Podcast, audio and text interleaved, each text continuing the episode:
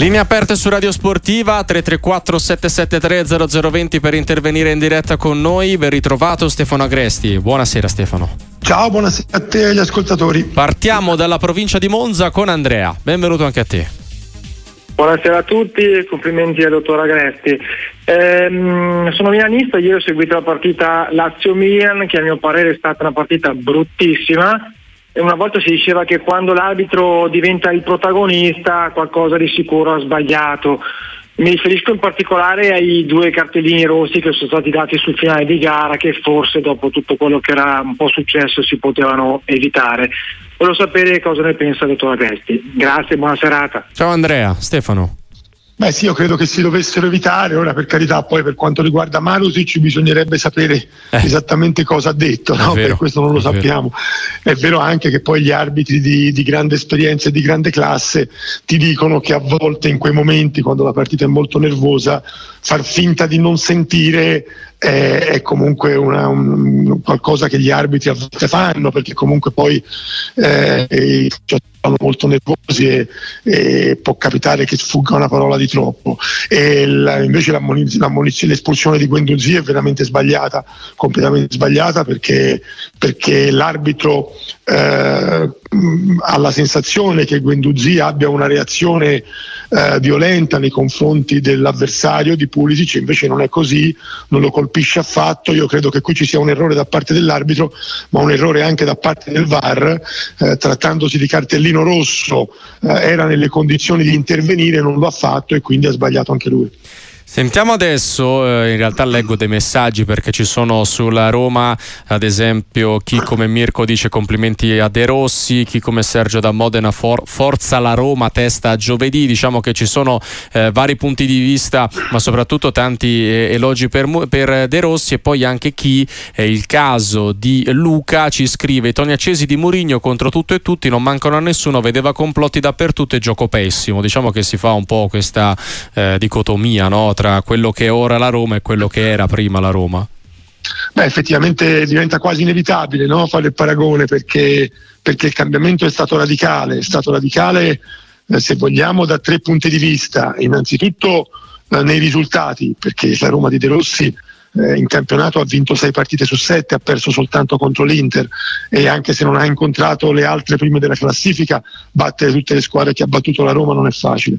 E secondo luogo dal punto di vista del gioco, perché ora la Roma gioca un calcio molto più propositivo, ha sempre 3 giocatori offensivi come Raui, Lukaku e Dybala, generalmente tutti e 3 in campo, e comunque ha una propensione offensiva, gioca con loro 3, gioca Pellegrini, giocano esterni che spingono.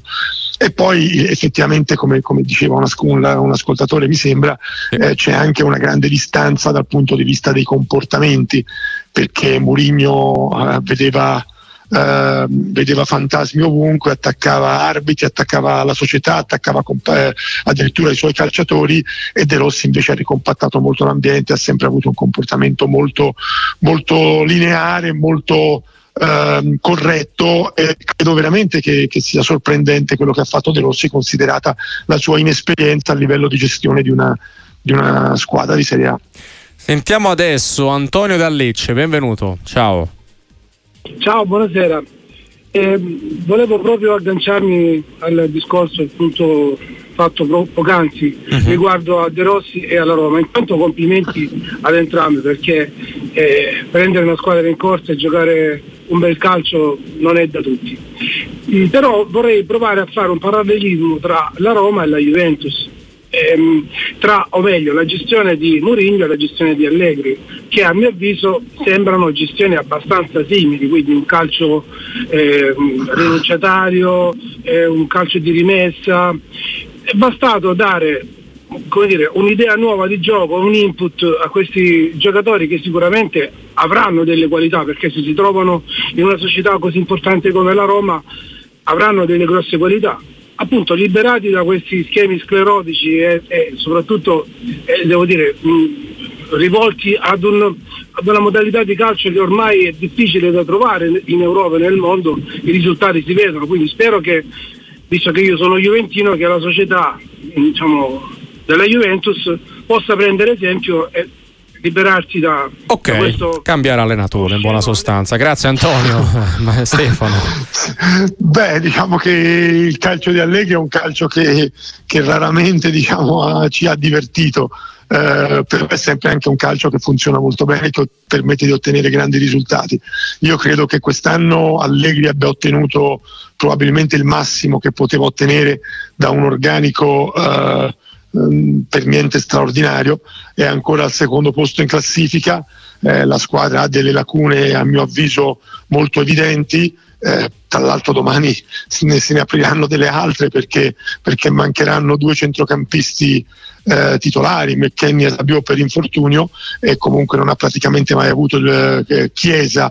Vlahović è stato il miglior Vlahović soltanto nel 2024, quindi ha avuto delle grandi difficoltà dal punto di vista della forza della squadra, dei calciatori a disposizione, e credo che abbia ottenuto dei risultati davvero eccellenti. Se andiamo a vedere la qualità del gioco, effettivamente la filosofia di Allegri è una filosofia diversa, lui pensa essenzialmente al risultato e quindi questo è il suo modo di fare calcio, ma questo non ci deve sorprendere. Non dimentichiamo che fu mandato via dalla Juventus dopo 5 scudetti perché appunto si cercava un allenatore che giocasse un calcio migliore ottenendo i suoi stessi risultati, e dopo qualche mese già lo stavano rimpiangendo, per cui non dobbiamo scordarci mai di questo. Sentiamo adesso Michele da Pisa, benvenuto anche a te, ciao. Ciao, buonasera, complimenti per la trasmissione. Grazie. Niente, volevo soltanto fare un appunto per quanto riguarda l'arbitro Di Bello di ieri. Uh-huh. Se l'espulsione di Guendouzi è doppia munizione, da quello che mi ricordo io, perché c'è stata la munizione all'80° e poi l'espulsione per doppia munizione. Non è stata un'espulsione diretta.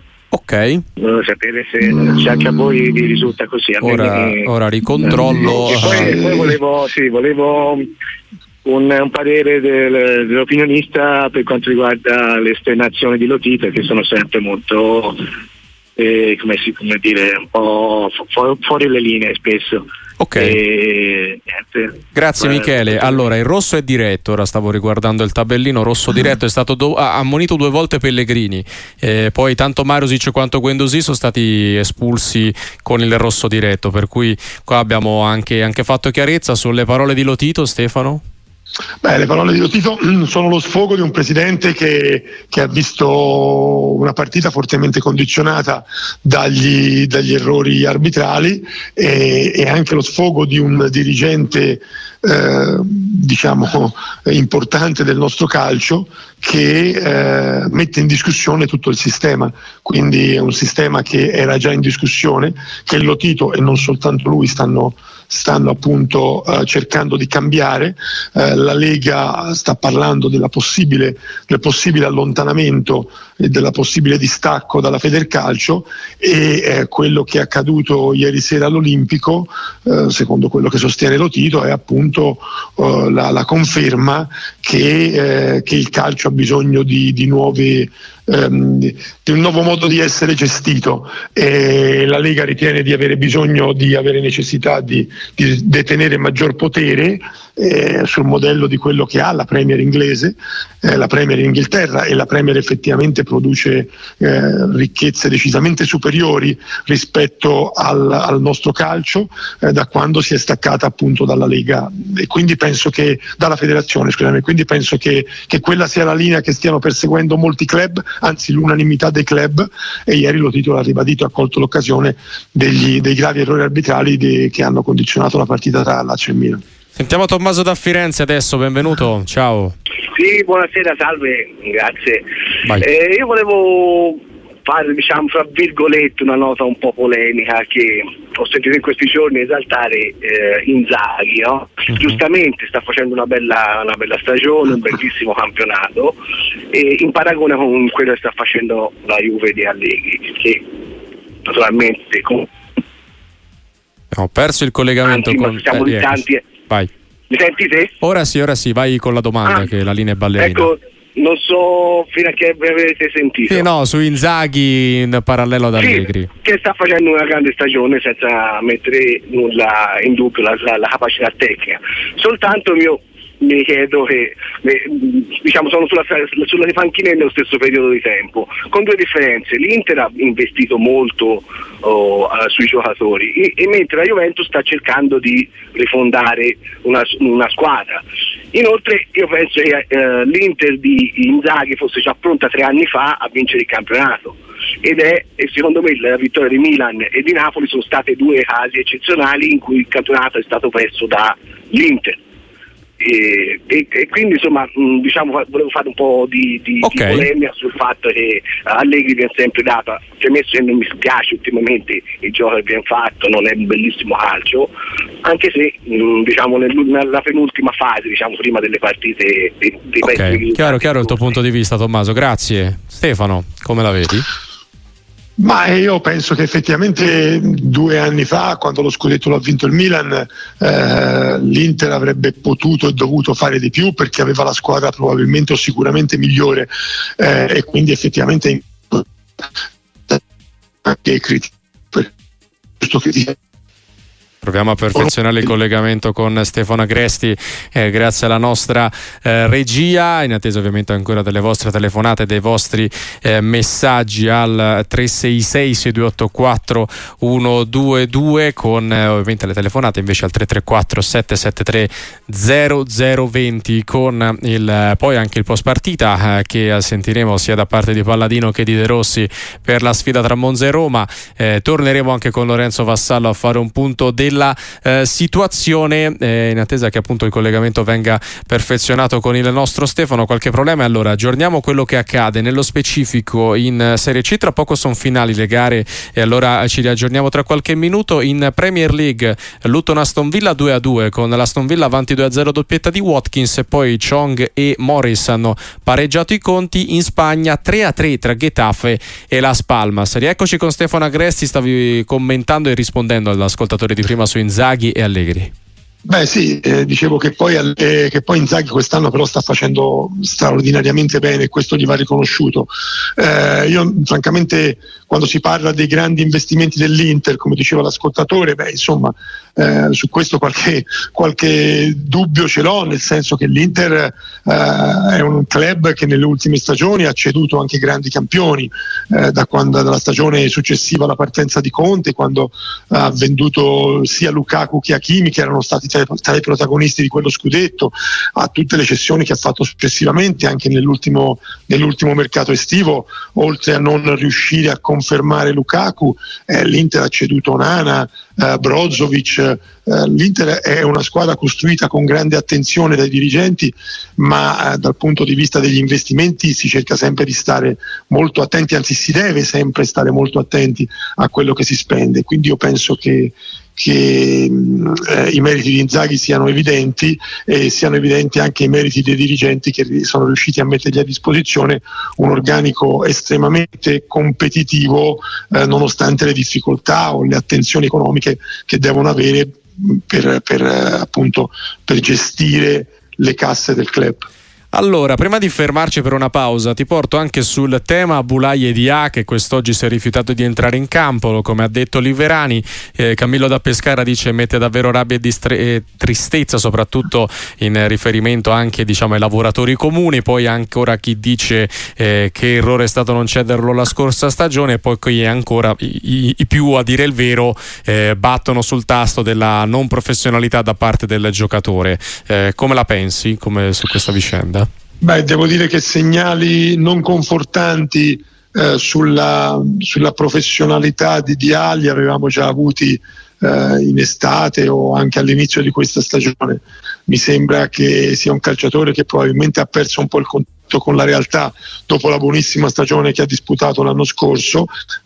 Forse ha ritenuto troppo poco la Salernitana per lui, e non si rende conto che invece lui per la Salernitana era importante, ma la Salernitana è il club che comunque l'ha proposto a un certo livello, e penso che questi comportamenti dimostrino che è destinato a probabilmente a non avere una grande carriera, una carriera che gli potrebbero permettere le sue qualità tecniche, perché poi i comportamenti sono fondamentali. Riprendiamo il microfono aperto su Radio Sportiva con Stefano Agresti, tra poco anche qualche messaggio al 366 628 4122, le telefonate in diretta al 334 773 0020. Ripartiamo da Pisa e da Jonathan, benvenuto, ciao. Buonasera a tutta la redazione. Intanto complimenti per la trasmissione. Grazie.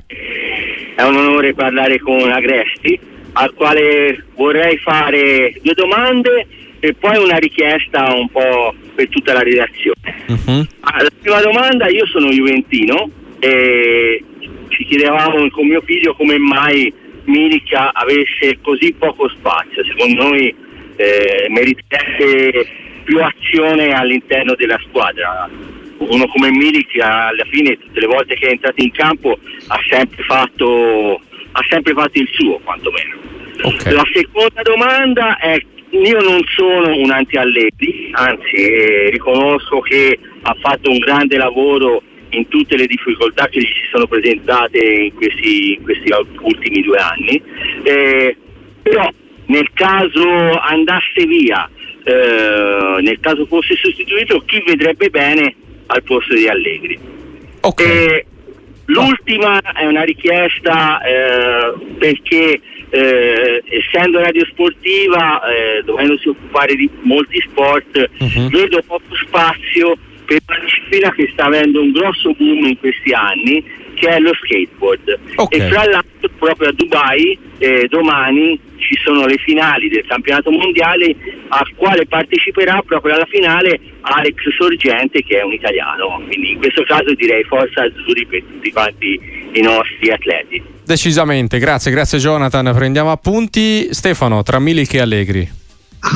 Beh, Milik io credo che quest'anno sia andato abbastanza a corrente alternata, anzi credo che abbia avuto anche molte difficoltà in tante partite, è stato abbastanza deludente, ha avuto diverse occasioni, le ha sfruttate poco, poi in occasione della partita le ha avuto anche, ha commesso anche quell'errore che probabilmente è costata la vittoria alla squadra di Allegri, e quindi credo che quest'anno un po' tutti da lui si aspettassero qualcosa in più. Ha avuto anche qualche problema fisico, ma insomma diciamo che Milik ha fatto poco più di Ken, le alternative a Vlahović quest'anno non sono state sicuramente all'altezza delle aspettative, e il futuro di Allegri non lo conosciamo ancora, credo che ancora non lo conosca nemmeno lui e non lo conosca nemmeno la Juventus. Credo che io, per la mia idea, nel caso in cui dovesse cambiare l'allenatore della Juve, io penso che il più indicato per prendere il posto di Allegri sia sicuramente Thiago Motta. Io credo che Thiago Motta quest'anno sia l'allenatore più in... come dire, migliore che abbiamo visto nel nostro campionato, per quello che ha proposto, per le novità che ha portato, l'allenatore che gioca un calcio fresco, un calcio moderno, che è riuscito a ottenere grandi risultati con una squadra buona ma non straordinaria, valorizzando tanti calciatori, gioca anche un calcio piacevole, e penso che nel caso in cui la Juventus debba cambiare allenatore, Thiago Motta possa essere l'uomo giusto, e credo che sia anche nelle idee dei dirigenti bianconeri. Allora, Francesco da Firenze ti chiede, a proposito della lotta a salvezza, la quota di sicurezza e quale squadre vedi coinvolte. Ora, sulla prima mi sono avvantaggiato, nel senso che ho fatto un calcolo al volo, viene fuori, tenendo presente dei conti della quart'ultima o anche della quint'ultima, tra i 29 e i 33 con questo ritmo. Non so se è mai esistito un campionato dove ci si è salvati con meno punti, però ogni anno la quota si abbassa. Sì, è vero, è sempre molto difficile fare questi calcoli, perché poi alla fine del campionato non si sa mai cosa succede, perché magari sono squadre demotivate, altre che invece sono più interessate a giocare le partite fino alla fine. La quota è molto bassa, anche perché raramente c'è stato un campionato con tante squadre coinvolte. Noi andiamo adesso dai 25 punti dell'Empoli ai 20 del Cagliari, ci sono 7 squadre dentro che possono tutte retrocedere, tutte hanno delle difficoltà abbastanza evidenti anche dal punto di vista tecnico, per cui credo che sia un campionato molto equilibrato lì in coda, e soprattutto penso che ci siano davvero molte squadre, raramente c'è stato anche questo, ci sono state così tante squadre a rischio quando siamo ormai vicini alle ultime 10 giornate del campionato, e quindi le squadre coinvolte sono tutte. È chiaro che oggi, guardando la classifica ma anche guardando il rendimento recente, viene da pensare che l'Empoli, che di questo gruppone delle ultime 8 è quella più in alto, sia quella messa meglio e sembra quasi destinata a tirarsi fuori nel giro di poco tempo, però è anche vero che basta poi azzeccare un paio di partite oppure fallirne due e ti ritrovi di nuovo coinvolto, e quindi la lotta è apertissima. È chiaro che la Salernitana è veramente messa male, oggi ha dimostrato di non aver ancora mollato, però è in grande difficoltà perché ha troppi pochi punti. Poi, andando anche sulla partita che ci sarà tra poco, ovvero tra Torino e Fiorentina, Andrea da Biella ti chiede su Juric: ma è poi così bravo? Beh, credo che sia un allenatore molto bravo, che in questi anni ha avuto un rendimento, ha ottenuto dei buoni risultati con il Torino. Quest'anno, come ha detto lui stesso, ha una squadra che è forte e che deve portare in Europa. Lui stesso ha detto che se non riuscirà a portarla in Europa vorrà dire che avrà fallito l'obiettivo e che quindi la sua esperienza al Torino potrà ritenersi conclusa, al di là di quello che poi accadrà nel futuro di Juric. Effettivamente io penso che quest'anno il Torino abbia una squadra che ha la forza per andare in Europa. Se non dovesse riuscirci, Juric evidentemente non sarebbe riuscito a centrare l'obiettivo, che è comunque alla portata del gruppo che ha in mano. Poi, visto che siamo sul tema di Torino-Fiorentina, c'è una curiosità che ti voglio far commentare, perché per la prima volta da quando è a Firenze, Italiano schiera una formazione uguale a quella della partita precedente. Finora in 141 partite aveva cambiato 141 volte, stavolta ha confermato la formazione della gara precedente, quella contro la Lazio, per intenderci. Come la commenti questa curiosità? Beh, è quasi incredibile, insomma. Sì. Vediamo, perché ora non so, magari poi, se dovesse andare bene, magari poi continua a giocare sempre con questa, esatto, e non la cambia più. Fa il contrario di quello che ha fatto finora. Esatto, può darsi, però effettivamente è un dato incredibile davvero, perché avevo notato che aveva deciso di schierare la stessa formazione della gara contro la Lazio, però ecco che fosse addirittura la prima volta in 141 partite non mi era venuto in mente. A mio avviso Italiano nel corso di queste stagioni, soprattutto in determinati momenti, quando ha dovuto affrontare anche a giocare anche la Conference League, io credo che abbia cambiato troppo, a volte ha veramente cambiato troppo, modificando la squadra quasi completamente e togliendo delle certezze. Invece una squadra ha bisogno magari di turnover perché i calciatori devono rifiatare, però ha bisogno anche di punti fermi sui quali appoggiarsi. Lui a volte ha cambiato 8-9 giocatori da una partita all'altra e sono effettivamente troppi. Vediamo quale sarà l'esito di questa conferma. Infatti ci riaggiorneremo evidentemente nel prossimo appuntamento. Sentiamo adesso Maurizio dalla provincia di Varese. Benvenuto anche a te, ciao. Buonasera a tutti.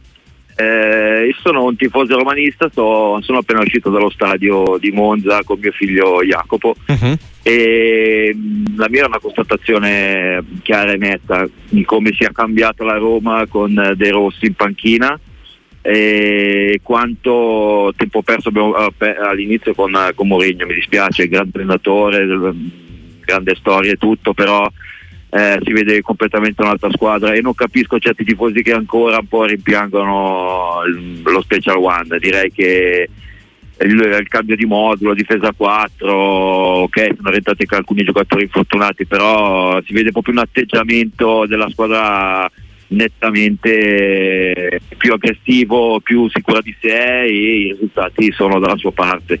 Quindi volevo capire e sentire anche il vostro parere. Grazie Maurizio. Stefano, ritorniamo un po' sulla Roma. Beh sì, quello che dicevo prima, il lavoro che ha fatto De Rossi in poche settimane è straordinario. Effettivamente si ha la sensazione che la Roma sia stata ribaltata nel gioco e nella testa, e di conseguenza anche nei risultati.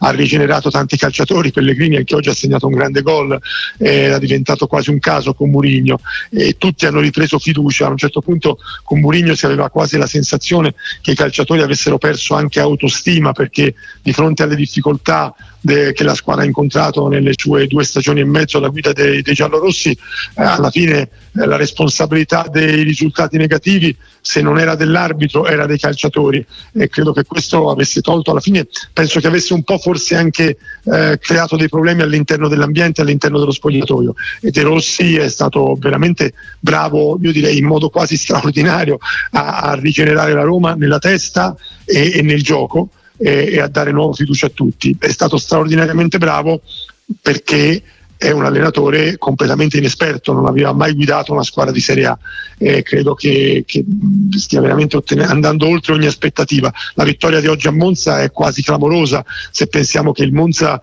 pochi giorni fa ha battuto il Milan 4-2, oggi la Roma lo ha dominato in lungo e in largo praticamente per tutta la partita. C'è poi, qua andiamo sulla Formula 1, Luigi che riguardo alla Ferrari dice anche quest'anno non andrà bene, edulcora un po' il concetto, vedrete che vincerà la sua prima corsa quando le Red Bull decideranno che avranno, insomma, ne avranno già abbastanza in buona sostanza per aver già vinto il campionato, quindi molto pessimismo, ecco, per questo mondiale di Formula 1. Ma dopo la prima gara è difficile essere ottimisti, perché sembra di essere tornati alla fine dello scorso anno e all'inizio dello scorso anno. La Red Bull sembra inavvicinabile. Quest'anno forse la sensazione che la Ferrari possa fare qualcosa in più c'è, anche le dichiarazioni di Sainz portano, che oggi ha fatto comunque una bella gara, portano in questa direzione. Il mondiale è lungo, è chiaro che attaccare quest'anno la Red Bull sembra davvero molto complicato, e forse la Ferrari dovrà rimandare all'accoppiata Leclerc e Hamilton l'assalto vero al trono della Red Bull. E poi, visto che siamo anche sempre in tema di extracalcio, c'è chi ti chiede anche ad esempio di quest'oggi di Pogacar, il caso di Enzo, ti chiede come commenti questa vittoria odierna in quel di Siena alla Strade Bianche. Beh, un'impresa straordinaria, un'impresa che entra nella storia. La Strade Bianche in pochi anni è diventata praticamente la sesta classica monumento per il peso che le viene dato in tutto il mondo, e per il prestigio che si è conquistata. Una gara straordinariamente spettacolare, quello che ha fatto oggi Pogacar, oltre 80 km di fuga solitaria, è qualcosa che appartiene al ciclismo d'altri tempi. Questa è una corsa d'altri tempi, che si corre sullo sterrato, che rimanda a delle gesta epiche di campioni che correvano in condizioni che oggi sono completamente cambiate, ovviamente, e lui oggi l'ha vinta come si faceva un tempo, come si faceva in tempi molto molto lontani. È un campionissimo che nobilita il ciclismo, che fa vivere emozioni fantastiche. Per fortuna quest'anno lo avremo anche al Giro d'Italia e lo potremo ammirare anche lì. Sì, questo è vero. E nel salutarci Giampaolo ti chiede, qua si va sulla Champions, sulla Lazio contro il Bayern, alla luce di quanto sta facendo la Lazio, alla luce di quanto sta facendo il Bayern, ti chiede quante possibilità di passaggio del turno ha la squadra di Sarri. Beh, io penso che abbia delle possibilità. Se questa partita si fosse giocata con il Bayern straordinario che abbiamo visto per tanti anni, avrei detto molto poche, nonostante l'1-0 dell'andata. Invece ora, vedendo la Lazio, che comunque anche ieri con il Milan è stata bene in campo, e vedendo anche soprattutto forse le grandi difficoltà che ha il Bayern, io credo che la Lazio abbia, non lo so, vogliamo giocare con le percentuali, 35-40% di possibilità anche di qualificarsi, perché poi al Bayern non basterà vincere, dovrà vincere con 2 gol di scarto.